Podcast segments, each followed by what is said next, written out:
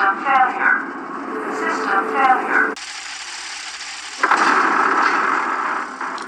My signature does not make you a priest, Eko. You could never be a priest.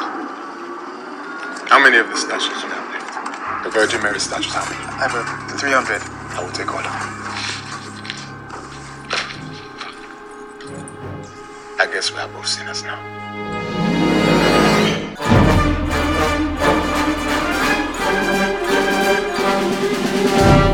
Hello, everyone. Matt here, and welcome to Looking Back at Lost, where each week I look at another episode of ABC's Lost to see how that episode fits into the series as a whole. Today I'll be covering episode 210, entitled The 23rd Psalm. This is the 34th overall episode, and there are 87 to go. Before we start, I just wanted to make mention of the fact that this is the first uh, podcast I'm recording since the death of Steve Jobs. And I just want to take a moment to uh, I mean, just talk a little bit about how Steve Jobs and Apple products uh, have affected me, particularly uh, this podcast. Not to kind of make his death about me, but uh, you know, certainly his whole philosophy in um, oh about what products should be about and, and, all of that that's out there that I don't need to rehash here. Uh, I mean, you know, how has it impacted me? Well, you know, here I have this interest in doing a podcast. Um, and you know it's it, it, you know the the creativity or whatnot is on is on my end to put it all together. But the uh, the apple tools that i have certainly make that possible. Uh, there wouldn't be a podcast uh, like the one that i do without the program GarageBand that, that comes on all macs uh, which just makes uh, multi-track recording incredibly easy. I can talk i can line up clips i can drag them into to when i'm ready to use them etc and uh, you know if i need to record audio on the fly, or uh, let's say the the one time that I, that I interviewed Pete from phgeek.com, uh, I used my iPhone for that with uh, quite good recording quality. So, you know, it's just uh, it, you know, it certainly was sad to learn of his learn of his death, but uh, certainly the you know the philosophy behind the products in terms of uh, normal average people having creativity and and using the you know these Apple tools to oh, to make whatever happen uh, is uh, well is something that makes this podcast possible. So I just wanted to share that uh, share that little moment there. Uh, and with that, enough uh, negative uh, negative dwellings. Let's now get to the Wikipedia summary for the episode. In flashbacks, Nigerian guerrillas arrive at a small village, grab a young boy named Yemi, and try to force him to shoot an old man. However, his older brother takes the gun and shoots the man himself, thus saving the brother from the act. The girls are pleased by this and then force Eko to join the group, tearing his Christian cross from his uh, neck. Years later, Eko has become a powerful warlord. He meets with a drug dealer who's trying to get uh, his heroin out of the com- country. Eko offers to do him a favor, buying the drugs at a low price and taking them out of the country. The drug runner agrees, but is killed after telling uh, that he believed Eko had no soul. Later, Eko visits the church of his hometown, where Yemi becomes a priest. Eko asks him for a plane because only United Nations relief and missionary aircraft are allowed to fly out of Nigeria, saying that he will fly the drugs away from the Nigerians and give his brother money for a polio vaccine. Yemi refuses to help. Later, Eko approaches again, simply asking for Yemi to sign ordination papers that make Eko and two associate uh, two associates priests so that they can arrange for the flight themselves. Uh, ultimately, Yemi agrees to that after being told if he does not, the church will be burned to the ground. Dressed as priests, Eko and two associates are loading uh, drugs into a Beechcraft craft airplane. When Yemi arrives to tell him not to leave, the Nigerian military arrives shortly thereafter, killing a henchman and shooting Yemi. Eko loads his brother onto the plane, but the pilot, who has a gold tooth, prevents Eko from boarding and flies away. The military approaches and, mistaking Eko for a real priest, asked Eko, Are you all right, father? On the island, uh, Claire watches Eko whittling scripture into the head of his club and mentions that Charlie carries a Virgin Mary statue. Eko immediately demands to see the statue, which he breaks open and shows Claire the heroin inside. Eko then goes to Charlie, demanding him to take him to the plane. Meanwhile, Locke teaches Michael how to use a gun, and then Michael asks Kate to have her shift at the Hatch computer. And at the computer, Michael continues his conversation with Walt, which is interrupted by the arrival of Jack, who remains blissfully unaware of it. On the way to the Beechcraft, Eko and Charlie find a parachute in a tree, which leads to the course of a Nigerian man dressed as a priest that Boone and Locke had previously found. When Eko sees the dead man's gold tooth, he tells Charlie that the man saved his life. Charlie loses his way, and Eko tells him to, to uh, climb a tree. Uh, as he is in the tree, explosions and a cloud of black smoke emerge from the jungle. It confronts Eko whilst flashing images of uh, him to his past. Eko stands his ground, and the smoke ultimately disappears. Eko and Charlie then find the plane, and Eko finds the corpse of Yemi. After taking the cross from Yemi's body, Eko tells Charlie that it is his brother, gives Charlie a Virgin Mary statue for the one he broke, and sets the plane on fire. Charlie asks uh, Eko if he is a priest himself, and Eko puts the cross around his neck and replies, Yes, I am. The two then recite the 23rd Psalm from the Old Testament as the plane burns. After arriving at camp, Charlie apologizes to Claire, but Claire tells him to leave her and her son alone. Charlie then goes into the jungle and opens a hiding place where he keeps Virgin Mary statues. And with that, let's now get into my thoughts about the episode.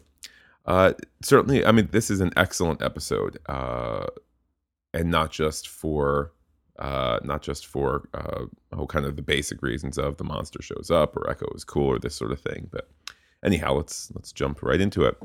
Uh, it was slightly depressing that uh, Charlie's been out of the game so long that the previously on Lost segment had to start with him using heroin from part two of the pilot episode. But anyhow, the episode proper starts in Nigeria. This, of course, was a bit telegraphed since the previously on Lost mentioned the drug running plane from Nigeria, but I think this is also too. It's a point in the series where even casual viewers they're bringing their A game. They're remembering, uh, you know, what they know about the plane, etc. Uh, it's also interesting that they use uh, it's either an orange filter or a yellow filter, but they use a filter on the camera to make it look third world. Uh, it's incredibly effective. I mean, you know, they they haven't left Hawaii. They have found some little patch that's a bit dusty or or you know with dilapidated buildings uh, in the background, whether that's real or it's been constructed. But you know, you you slap that filter on, and it really does look like it's somewhere completely different. Um, it's a nice touch too that they go from uh, subtitles to English uh, with no particular fanfare, not even with uh, the fanfare that's been done in uh, oh the Sayid flashback where they kind of zoom into the mouth and all of a sudden it's uh, you know they're they're speaking English but you take it as uh, another language that just sounds like English to to you.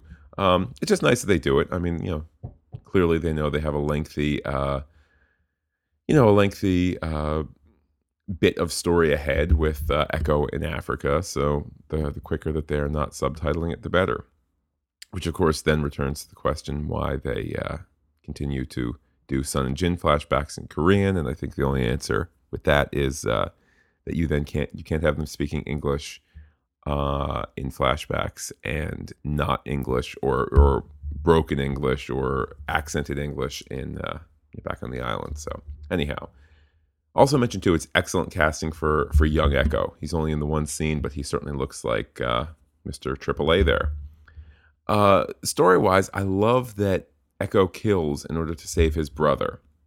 I mean, shocker, of course, that here we have a good person who does a bad thing and then sinks into badness, then after a time finds his way back to, to try and his true self of goodness. Uh, it's not new for the show, but uh, there's somehow this just feels different. The whole Eko story feels different. Eko's presence in the show somehow feels different, even though it's so similar. Uh, maybe it's because he is uh, this true yin and yang, that he really is a true godly person who also is a stone cold awful killer. He really is somebody who, in the other 48 days, can be concerned about the children uh, in a way that no one else is, just in terms of him saying somebody needs to watch these kids. Other people or, you know, other survivors are dealing with their own, uh, oh, the reality of the tragedy that just occurred, but they need to put that, you know, make that secondary to caring for these children. He drops them off with Libby so he can then bury the dead. Uh, that degree of goodness, and then that night smashing someone's head and smashing in two people's heads uh, as they, you know, as the others attack. So it's these kind of extremes in which we see ourselves. Um, anyhow, there's between Eko and Claire, there's this discussion over the biblical Aaron and baby Aaron. Uh, you know, Aaron was a great man. He spoke for Moses. I'm not entirely sure though what the connection is. Just by evoking a biblical story, does that somehow add add weight to it? I mean, certainly there's the inherent weight of a biblical story, right? But I don't know. It's you know, they clearly can't hope to be forecasting something major with this baby, uh, particularly insofar as we've seen that they don't, you know, they, they already have had to address the fact that they didn't really have a long term plan for for Walt, and thus need you know have needed to write him out of the show. Uh, you know, to address the fact that you know, as we t- spoken about before, these differences in uh, how long it takes to shoot an episode and how long it takes to shoot a season. And the first season took place over 44 days, but he aged a year plus, et cetera, et cetera. So I don't know. To me, it's just kind of some, you know, it's a biblical invocation that you're just saying, oh, it's the Bible. But it, it, it really doesn't connect to the story. Maybe that in and of itself, though, is a comment. I mean, Eko gets done with this. Oh, wonderful. Oh, let me tell you the story of Aaron Claire and all this wonderful, uh, you know, all these wonderful things he did and all that the name and uh, Aaron imparts. And Claire goes, yeah, I just kind of chose it because I liked it. So maybe that's the the discussion. Maybe that's the comment uh, of uh, oh differences in religion. Maybe if you want to really bring it over to the show, differences in the sense of uh, faith or destiny uh, or, or or this sort of thing. But anyhow, not too bad for something that I said the show didn't have much uh, much oomph with. Anyhow, the teaser act ends with Eko, shocker of shockers, recognizing that uh, the Virgin Mary statue has drugs in it and saying, Where's Charlie? Uh, if it's your first viewing, I, though, I think it's this moment of you saying, Wow, we're going to get answers. You have the bit about the Nigerian drug plane floating around in your head. You have Eko in Nigeria. You have the Virgin Mary statues. Now it's going to come together and you're going to get answers about this mysterious character, this mysterious plane, and its mysterious contents tonight. And frankly, unbeknownst to first viewers at this point, you're also going to get uh, the return of the smoke monster, and that certainly is huge. Um, so, and, and the most smoke monster that you will have seen thus far, you get in this episode. So, anyhow, after the title card, we're in the hatch, and it starts off with what sounds like a wandering conversation, but it is not. Breaking in or breaking out? I used to love those old silent movies where the robbers would crack a combination lock with their ear pressed up against the safe. And the money they stole was always in a white bag with a big dollar sign on it. Silent movies, huh? You're not that old, man. I'm old enough. Setting the combination? With the new folks joining us, I figure we better limit people's access to the guns. Can't have just anyone who wants one walk in and help themselves. Which I'm guessing is why you're here, Michael in a nutshell, that's that's the wisdom of the show that you're able to have these characterization moments. Uh, he's you know sharing a bit about his past. He's reflecting on his age, and that's all a lead up to what's your deal, Michael? Why do you want a gun? Because Locke has thought ahead. He's thought ahead about what what Locke wishes a father would do for a son. Right? That's not that's not near the surface at all. Uh, and there is a there is a a, a bit of a father reference uh, later on in the episode, which I'll get to in due course. But what's going on in Locke's mind here? He's the only one who really, you know, I mean, he's got the worst daddy story of them all. If I just quickly go through them off the top of my head, I mean, yes, Kate's abusive situation uh, with her stepfather is pretty bad, but it also is not clearly stated the degree of abuse that occurred. Uh, Jack's father set the bar high and was not kind about it. Uh, let's see, Charlie's father doesn't come to mind. Uh, I mean, as I go down the list, not a ton of ton of other fathers are popping into mind, but here, not only has Locke been abandoned from birth by his father, but he's then been wholeheartedly used as a as a you know, as a shop shopwright, as a meat factory, uh, just to get some parts, and then you know, the father disappears again. So Locke can imagine better fathers than he has, and he can imagine it by a long shot.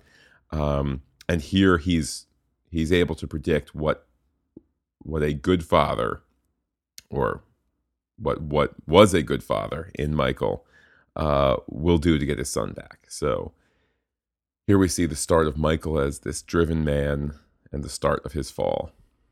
But anyhow, back outside the hatch, uh, Eko confronts Charlie uh, at the beach, and it, it's a pleasure. It's a real pleasure to see the two different acting styles and, and kind of confronting each other, mixing together.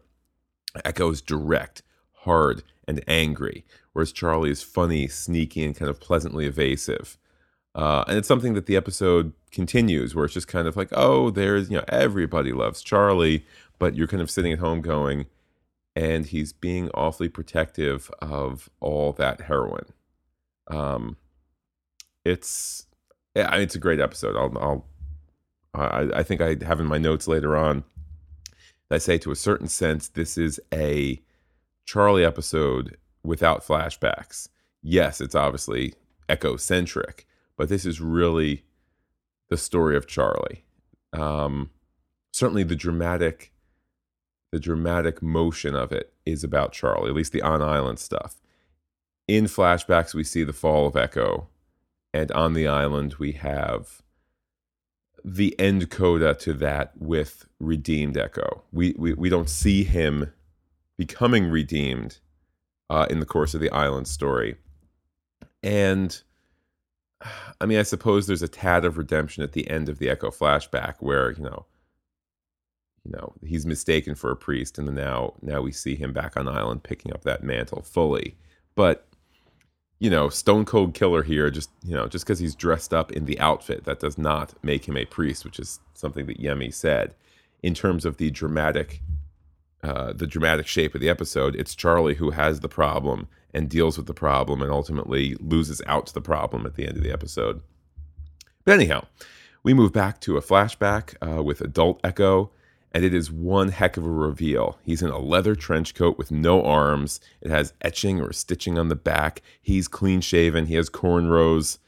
It's, you know, wow, dang, that's impressive. And uh, also, the flashback shows Eko to be quite the slick operator. Large quantity of heroin in a country that has no purpose and no market for itself. Your drugs are of no value here, so you must get them out. The borders are all guarded by the military, so you must fly. But as I'm sure you are aware, the only private planes currently allowed into the air are either UN aid or the Catholic missionaries. And so you have come to me for a favor. I will buy your heroin for 50. love it as a character because the actor is just great. Maybe that's it. That's one heck of a monologue. And uh, I didn't share the whole thing, but to, it's he's such a capable, capable actor, and he can be so charming when he's talking about this drug deal. And then at the very end, there he says, "For fifty, that smile has disappeared, and it's the grimace of a very serious man who's capable of very, very serious things."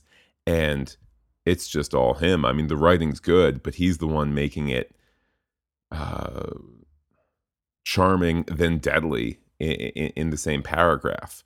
So perhaps that's it. And I just love too how he's presenting this deal with a smile, and that hard edge returns.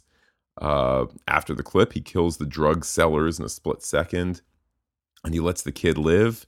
Uh, the, the there was a kid who had you know was in the room they said, "Kid, go get his beers," and he comes back after the shortly after the drug sellers have uh, been killed. But why does he let the kid live? Is it out of the kindness of his the kindness of his heart? No, he says, you know, tell other people I let you live. It's to perpetuate the myth of soulless Eko, evil Eko. Anyhow, back on the beach, Claire confronts Charlie about the drugs, and it's more of a, oh wow, what is that sweetness uh, that we see out of Charlie? You know, more of that fake ignorance. Um, in the forest, as I referenced before, Locke is teaching Michael how to shoot. And I just love the layers of irony. Locke mentions that he learned about guns from going hunting with his father, a father who, of course, was not hunting for birds, but rather for an organ transplant. Uh, and Michael quickly masters the gun. After blowing away uh, the ranch dressing, there's just this wonderful close up of maniacal Michael.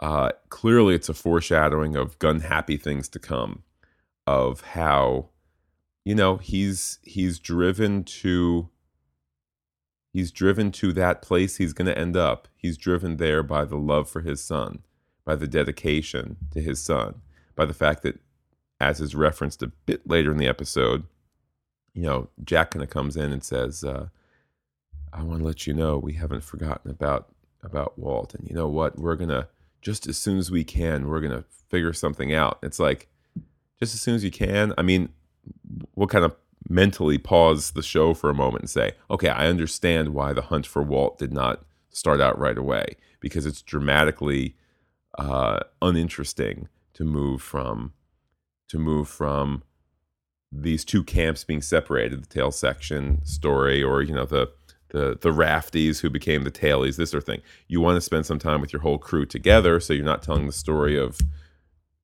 them getting together, you know so I understand from that respect why it wasn't, you know, Michael returned one day, then the next day him and the party went out for Walt. You need to let it breathe for a little bit.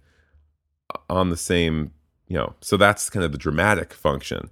Uh, however, looking within the reality of the show or, or treating the show as reality, yeah, it you know it's Jack kind of playing lip service. It's Jack saying, you know, it's it's Jack saying he's not ready to go out or he's not ready to sanction it. He's not ready to approve it for whatever reasons because you know there's other things on the list to worry about, uh, which is which you can you can see Michael views that as condescending. You can see that Michael feels he needs to operate outside the the structure of the group uh, in order to try and get his son back. Um, and I mean, look, I know the actor uh, um, uh, Harold Perrineau was not happy with how Michael ended up being portrayed. He was not happy with the things Michael did, the choices Michael made, you know, the ultimate fate that Michael had. Blah blah blah blah blah. To me, it's a fascinating story. It's not that Michael is likable, and not that those choices end up being the right choices, but there's just something tragic of the parent who was separated from from his son for so long then finally is able to spend these 40 some odd days together with him on the island and then says you know what? This is no place for my son. And in the name of that the raft is built. And because of that he loses his son again and then pursuing this pure thing right? This this desire to to raise the child it now completely corrupts him to to being a villain and to being a villain, you know, a few times over. So it, it, to me, it's a fascinating story arc. Um. Anyhow, there's as I said before. Here's the note. Finally, there's a certain sense that this is a Charlie episode. Not that it's a Charlie flashback episode, but it's about Charlie's story. Uh, even me as a Charlie fan, uh, i grew to dislike him in the course of this episode, lying about where he found the statue in order to protect the stash which is there uh, now. Of course, we'll learn at the end of the episode he he already has a sub stash. You know, apparently he's been hopping over to the plane every so often to take more and more out. But you know, the seven that he has already, plus the eighth in his bag, or the you know, at this point the eighth has been smashed. But you know, the eighth that he had that morning. Uh, that apparently wasn't enough. It wasn't enough for him to say, "Sure, Eko, let me take you there," you know, and whatever happens to all of that is fine. No, he's slowly planning for the long term, you know, long term heroin usage is, is what it sounds like, or a short term binge, one hell of a binge. Um, and of course, he doesn't count on the the, responsible and religious Eko uh, to be able to know exactly what a lying junkie looks like, which of course Eko is familiar with that. Um, I hope you're not picking up any of that music in the background. I have a neighbor who fancies himself to be a I don't know, a guitar man, and I hear him playing. So if you do hear some in the background, that's not uh, part of the the artistry that I mentioned in honor of Mr. Jobs. It's just, uh, well, the neighbor. Such is life. Anyhow, we'll carry on, dear listener. Uh, anyhow, um, I love too that in in the middle of Charlie sticking up for himself, uh, in what was becoming a strong character driven episode, or you know what has been a strong character driven episode. That little there's that little wisp of the sneaker smoke that goes by, the little wisp checking things out. And then all of a sudden you say, Holy cow, this is gonna be a big episode. This is gonna have the monster, which of course we have not seen in well, let's see, ten or eleven episodes. I can't remember what which part of the I guess it was in the two hour finale, which I podcasted as as uh, as you know, I split that second hour in half. Um, but I think it was the first half of that. So the, certainly upon first viewing, that was May, and now we're ten episodes in. I don't have in front of me when the original air date of this episode was, uh, but I could get it up pretty quickly.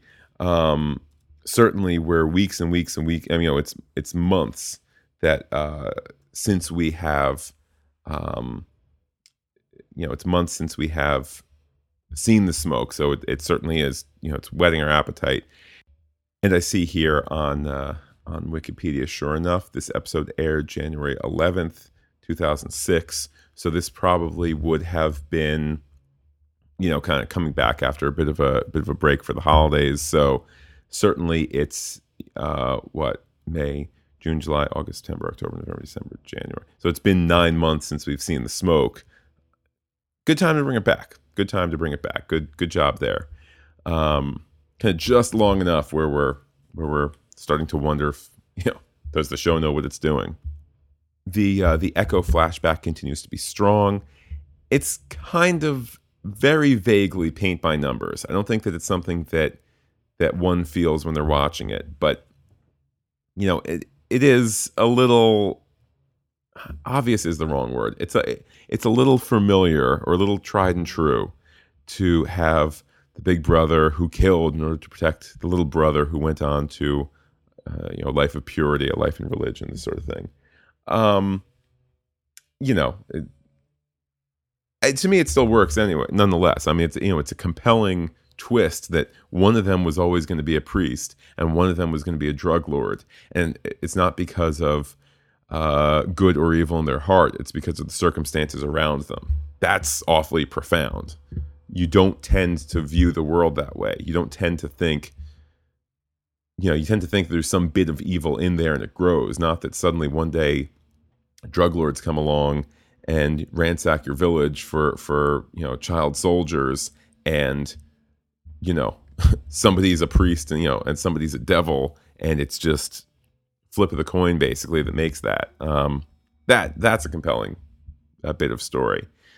Um anyhow, after that part in the flashback, we return to Charlie and Eko in the forest. Uh, there's actually right before that, there's a quick pit stop with Kate and Sawyer talking about how everyone likes Sawyer now. Um, but back to Charlie and Eko in the forest. There's it now has this added tension after seeing the smoke wisps. When will it return? You really have a sense of, you know, it's going to happen. Um, he uh, Eko at that point, Eko and Charlie find one of the drug plane bodies, the one that uh, was in the parachute. Um, it's still kind of moist and squishy and icky. Uh, I don't know if that's scientifically sound, but eh. Um, and I mean, speaking of lack of logic, at least in, in terms of decomposition, Charlie brings up another thing that to him makes no sense. Saved your life, huh? Sure. That makes sense. He takes off in a plane in Nigeria. We're out in the middle of the South Pacific. That makes all the sense in the world. I remember seeing um, the uh, oh was it season what season finale was that with the donkey wheel? Was that season three? Season four? Season four, I think. Um, where when you see the island actually move for that for yeah it would have been season four right when you see the island move for realsies there it's not conjecture it genuinely it's there Jack and company are in the helicopter. There's a flash of light, and then there's no more island, and you kind of see the the the dip in the water where the water you don't see the water filling the hole, but you kind of see that you know the the effects afterwards. And it's oh, the island really does move for real. Uh, I remember immediately thinking back to this scene, and it's you know that's how the Nigerian drug plane got there. And indeed, looking back, now of course it makes sense. Of course it's rational. A plane cannot go from Nigeria to the South Pacific, but if the island can move, then you know you're yeah you're merely just in the Indian Ocean off the coast of Africa by some by some uh, length. You know whether it's tens of miles or hundreds of miles. I, I don't know the range of a Beechcraft. I imagine it would be probably in the neighborhood of 800 miles. Maybe they have extra fuel, whatever's fuel cans on there. Maybe it's a thousand miles, 1200, but it's enough to get from Nigeria to to somewhere in the Indian Ocean. Um, anyhow, uh, back uh, back in flashback, Eko is confronting Yemi about the drug plan. He he asked nicely the first time. Now he's coming back with a little bit more oomph. Unfortunately, he's out of focus for part of his wonderful, scintillating speech about good and evil not being so far apart. I really don't understand how it is that you have people who don't catch that. Um, and for them to have used it tells me that that was the best take, that they chose for it to be less than perfect in order to get the best take. So that's, I don't know. I, it's all this money spent to do a TV show and you end up with you know somebody out of focus. Meh. Anyhow, it's nonetheless particularly good drama. Uh, Yemi crossing the line into sin, making Eko and his goons priests on paper in order to run drugs and make money, uh, money that does benefit the church. And you know, Yemi, of course, is uh, well, I shouldn't say, of course, Yemi is understandably uh, justifying it uh, in his mind, yes, he is sinning, but it's a sin for which he will be forgiven. Whereas he he kind of condemns Eko to committing uh, unforgivable sins. So, um, back back on island, uh, we're heading towards seeing Smokey, and it's just kind of vaguely contrived that Charlie's lost and Eko's strong arming him to get in the tree to find his way. Yes, on paper, uh, in the script. It's all an excuse to get the smoke monster to Eko, but not to Charlie. It's good fun, though. On first viewing, it's not too obvious. Um, still, though, the function of Charlie being lost uh, to find the plane is to get him away from Eko so that Smokey can appear. And with Charlie in the tree, the scene literally goes silent for a moment. And there's just tension. It's letting the audience expect what is next. And the show does, it, it just breathes enough to let you expect it. There's the vague sound of the tick, tick, tick. Then Eko! Run! Run!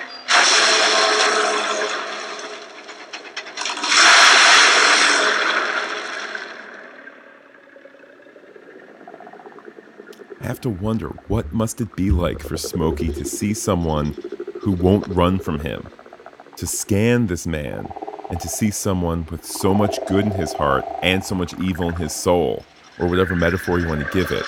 It's just you can only imagine what it's like for Smokey to just have this moment where you know Eko is unlike anyone else. And I'd argue too that in this moment, that's where you're seeing the a lot of the potential and the plans that the show has for Eko or had for Eko until he he opted to leave the show. That here he is, you know, not kind of in in Locke's kind of semi incorrect sense of uh, of destiny. Here he is literally just staring down great, you know, great evil and great uh, great malice, and staring it down, and enough for us to see that it's peering into him and peering into his soul or his memories or his thoughts. It's just, uh, it's an incredible scene, incredible scene. Uh, and it ends with a strong close up of Eko. Uh, and I'm, I just mention it for its uh, kind of compositional beauty. His eyes, nose, and mouth are in focus. His cheek edges and ears are out of focus. It's a very, uh, I don't know if the proper term would be a strong close up or a, or a you know extreme close up, but um, anyhow, it's just uh, it's well done. And uh, with that, we cut to Michael in the hatch. Uh, and it's also a fantastic scene. He's cleared the joint out in order to, t- to talk to Walt. Uh, Jack comes in, and we don't know what's on the screen. It's mid conversation, and then kind of Michael's body is hiding it from the screen. There aren't any more close ups to the screen showing us. Um, and so Jack comes in. Jack has that heart to heart about how no one has forgotten about Walt. Uh, clearly, the show is saying that something is afoot with Michael. The show is repeating it from earlier. The fact that there is this secret conversation that Michael has told no one. Um, of course, we couldn't imagine that it would end up with the final result two women dead, his friends betrayed, and escape off the island. But it's setting up the the the middle act of the season. Well, I suppose it's for the rest of the season too. I mean, that's you know the season ends with Michael Michael and uh, Walt getting off the island. So uh, with that, we move to the penultimate Eko flashback. Yemi, of course, takes the bullet, and then the man with the gold tooth, who we saw as the dead guy before, kicks Eko off the plane. Saved his life indeed. And with that, we kind of, you know, we, we come back island, uh, back onto the island, and uh, Eko is entering the Beechcraft, and there you start to see the power of Lost. The body that freaked out Boone in the Beechcraft was this wonderful, heartfelt man in the form of Yemi, uh, a real priest, a real worker in the church, somebody who was genuinely concerned about the souls around him. Unlike when Locke and Boone found the body of the quote unquote priest with a gun, uh, which was the gold toothed man. Um, speaking of dummies, by the way, the, the, the various dummy bodies that they have, the prop of Yemi's body does not look great.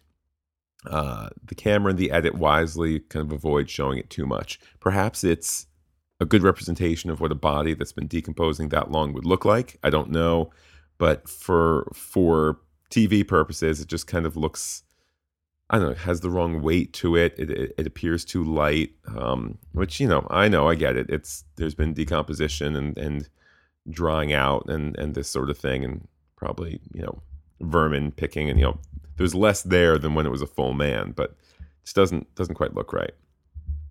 Uh, the the final flashback though it made me think of the uh, the chapter title from A Tale of Two Cities, uh, call uh, entitled "Recalled to Life."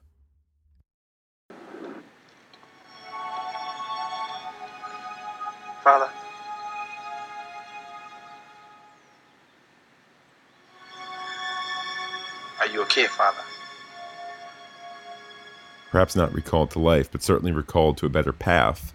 And here we see the beginning of how Eko became a priest. I love too that uh, before Eko torches the plane, he gives Charlie that replacement statue. Uh, yeah, it kind of, you know, it's kind of a prop piece through which we get to see uh, that Charlie has a, a, much larger stash at the end of the episode because why end the episode with a happy note when you can end it with a, an ominous one? But I think that internally within the within the reality of the show, uh, Eko sees that it's not his place to take temptation away from people. Rather, it's to help teach people how to avoid it. Uh, and I say when I say Eko's place, I mean his place as a as a religious man or a religious leader or a priest of sorts. Um, Charlie asks Eko if Eko is a priest after all. Uh, Eko says yes, and then he recites the 23rd Psalm in what feels tremendously potent and and calming. Um, is it? I mean, far be it from me to take away from King David's words, and I don't know. I just think that the the recitation of the 23rd Psalm doesn't tremendously comment on the show. Uh, Though I will mention that thy rod and thy staff, they comfort me, does certainly have an Eko vibe, what with his Jesus stick.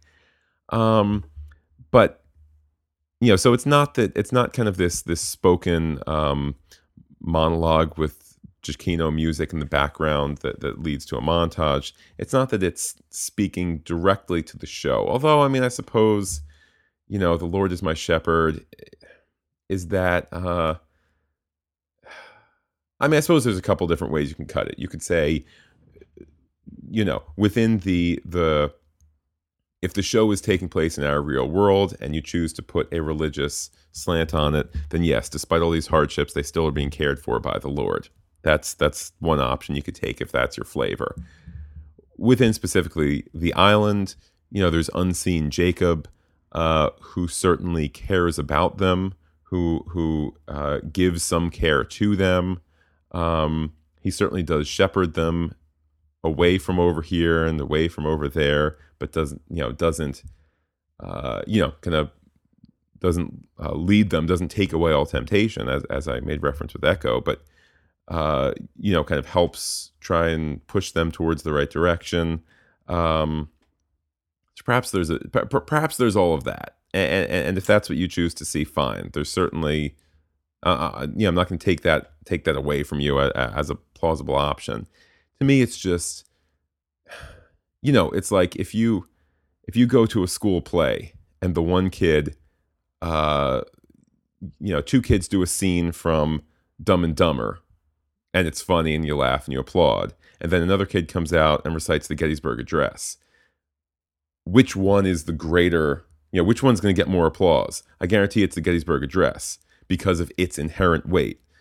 However, who did more work? It might have been the two kids who memorized jokes from Dumb and Dumber and worked on their timing and worked on their rapport and worked on this, that, and the other, whereas the other kid just memorized words meaninglessly, um, despite their inherent weight and despite the inherent lack of uh, you know poetry of you know from Dumb and Dumber or or whatever movie you'd like to to insert in there.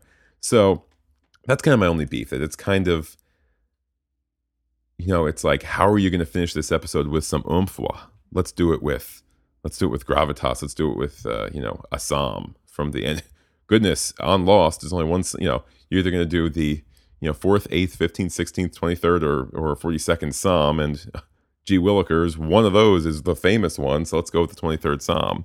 So that's my only take. Now, on the flip side, Eko reciting that, and to a lesser degree, the the Catholic, the troubled Catholic Charlie uh, you know, saying the 23rd Psalm does uh, comment on their point of view.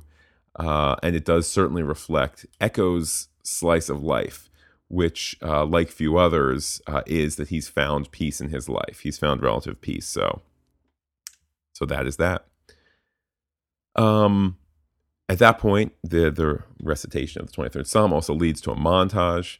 We check in with Sun and Jin and Ana Lucia and Kate and Sawyer and Jack, and Hurley, uh, in what I take uh, to be the first time meeting Libby, or at least interacting with Libby. I'm sure they, they were in the same scene on the beach, but I couldn't help but be a little choked up in seeing Hurley and Libby together uh, for, for what we are, you know, for what we're seeing as the first time. While Libby is not a major character for the series, she's his soulmate. There's a sweetness there. And to think how long he lived as the island's protector still keeping his love for her in his heart so that they could nonetheless meet in the end. It's it's wonderful. It's a wonderful uh, wonderful little little moment there. Um, and oftentimes too, when Lost does a montage, it ends the episode. And I would say that it does here as well, at least structurally. There is, after the montage, more time left to the evening's viewing. Uh, but I would argue that the episode itself, the one that's about Eko, uh, ends with the montage. Now you might say, "Well, I thought it was a Charlie episode." Yes, I mean, uh, in in the normal Lost structure, though, it is an Eko episode. We've ended with his story. Um, in what I would call, you know, the epilogue, we learn that Claire has lost faith. Uh, a theme of the episode, certainly. Uh, she's lost faith in Charlie, and she moves out. Uh, the wonderful Giacchino strings swirling. They speak of firm ground but changing winds, if you'll pardon the uh, the, the gravitas there. Claire? You lied to me, Charlie.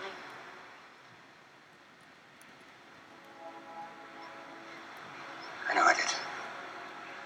I'm sorry.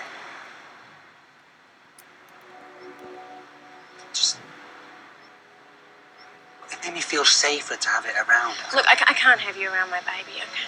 Claire, I don't. Charlie, I don't want you sleeping anywhere near us, okay? I like too that it's it's Charlie who leaves, trudging off the beach. Just go. It's not that Claire is moving out; it's that you know he's been kicked out of their home. You know, we can almost feel bad for him uh, until in a bit the music turns creepy, and we see that he's struggling with the Virgin Mary statue. Uh, in the light, it looks faded and, and bleached. Uh, it almost looks like uh, a skeleton of sorts. Um, and then, of course, he adds it to his collection of seven other statues. Uh, we then see this sinister, broken man who's given up his family on the island uh, in order to follow the dark calling of his soul, hoping for redemption.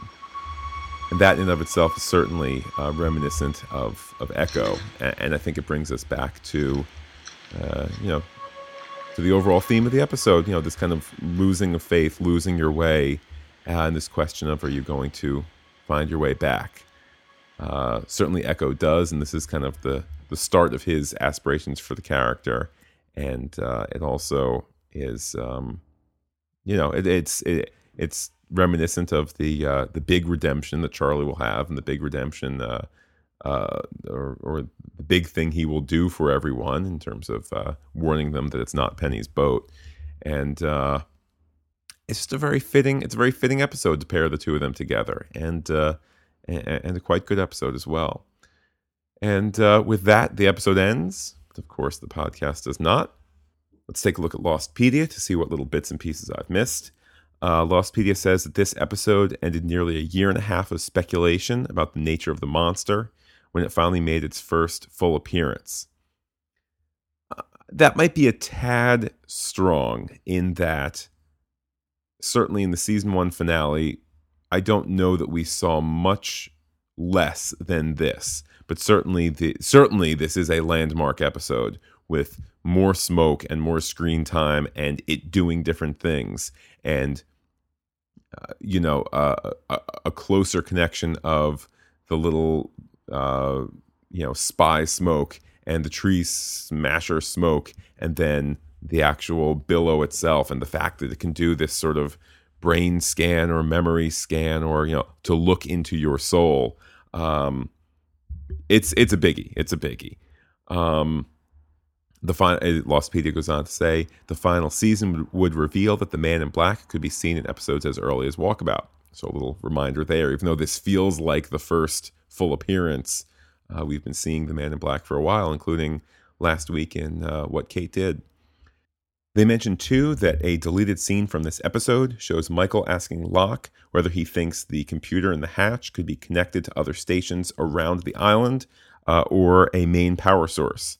Michael points out the amount of machinery in the hatch couldn't be uh, couldn't just be for a computer. Locke agrees to the possibility, but reminds Michael that the computer is just for the button and not for communication. I kind of regret that that um that that scene didn't make it to the episode. Now, I can imagine why.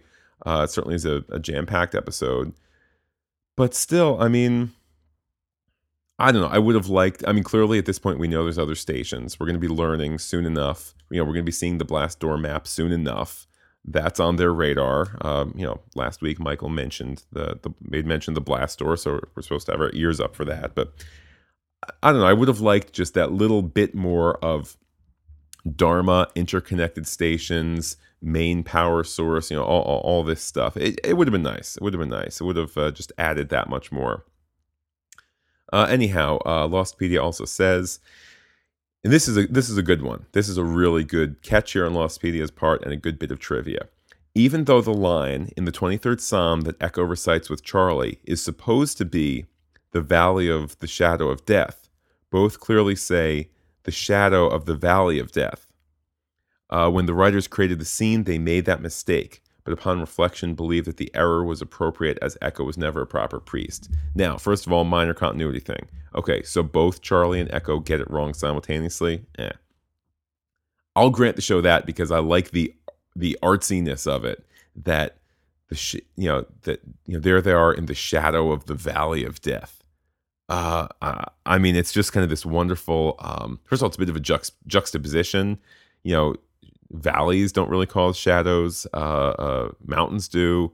Um, the Valley of Death. I mean, that just kind of makes me think of, uh, oh, the heart of the island that you're not supposed to go to. It makes me think of the Blast Door map where it's the dark territory. Uh, it makes me think of how they're safe enough at the beach. If if stuff does attack them at the beach, it appears to be others. It's not this giant mystery. Um, I mean, heck, the shadow of the Valley of Death, the shadow could be the smoke, and not that any of this is intentional. I, you know, I think that they're maybe they like the ring of it too, or maybe maybe some of these connections occurred to the writers. Clearly, it is on its surface, on its most accessible, on its most literal. It is a writer's mistake, and if you want to look at the reality of the show, it is a coincidental spoken mistake by these two characters. But the shadow of the valley of death. Isn't that just a luscious way to describe the smoke monster, the shadow of the valley of death? It's just, ah, oh, wonderful, wonderful.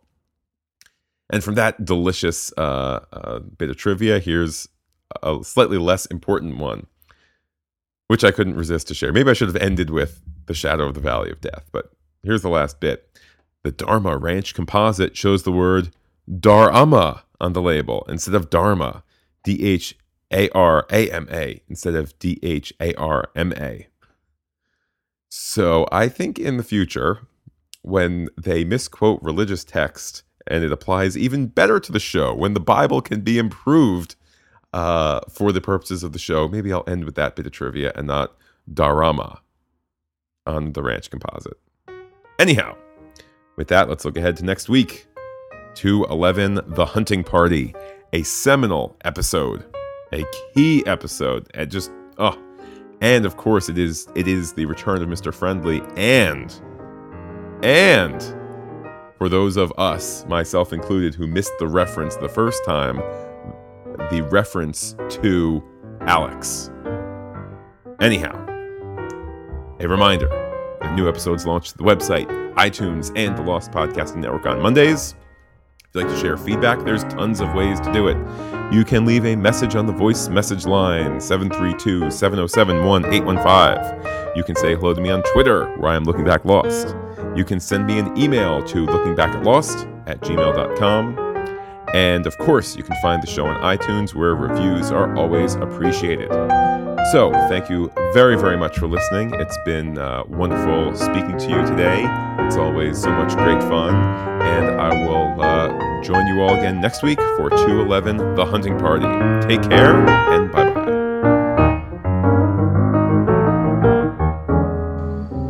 Climb that tree. Climb that tree, and perhaps you'll be able to get your berries. Climb it. What if I don't? You're going to beat me with your Jesus stick?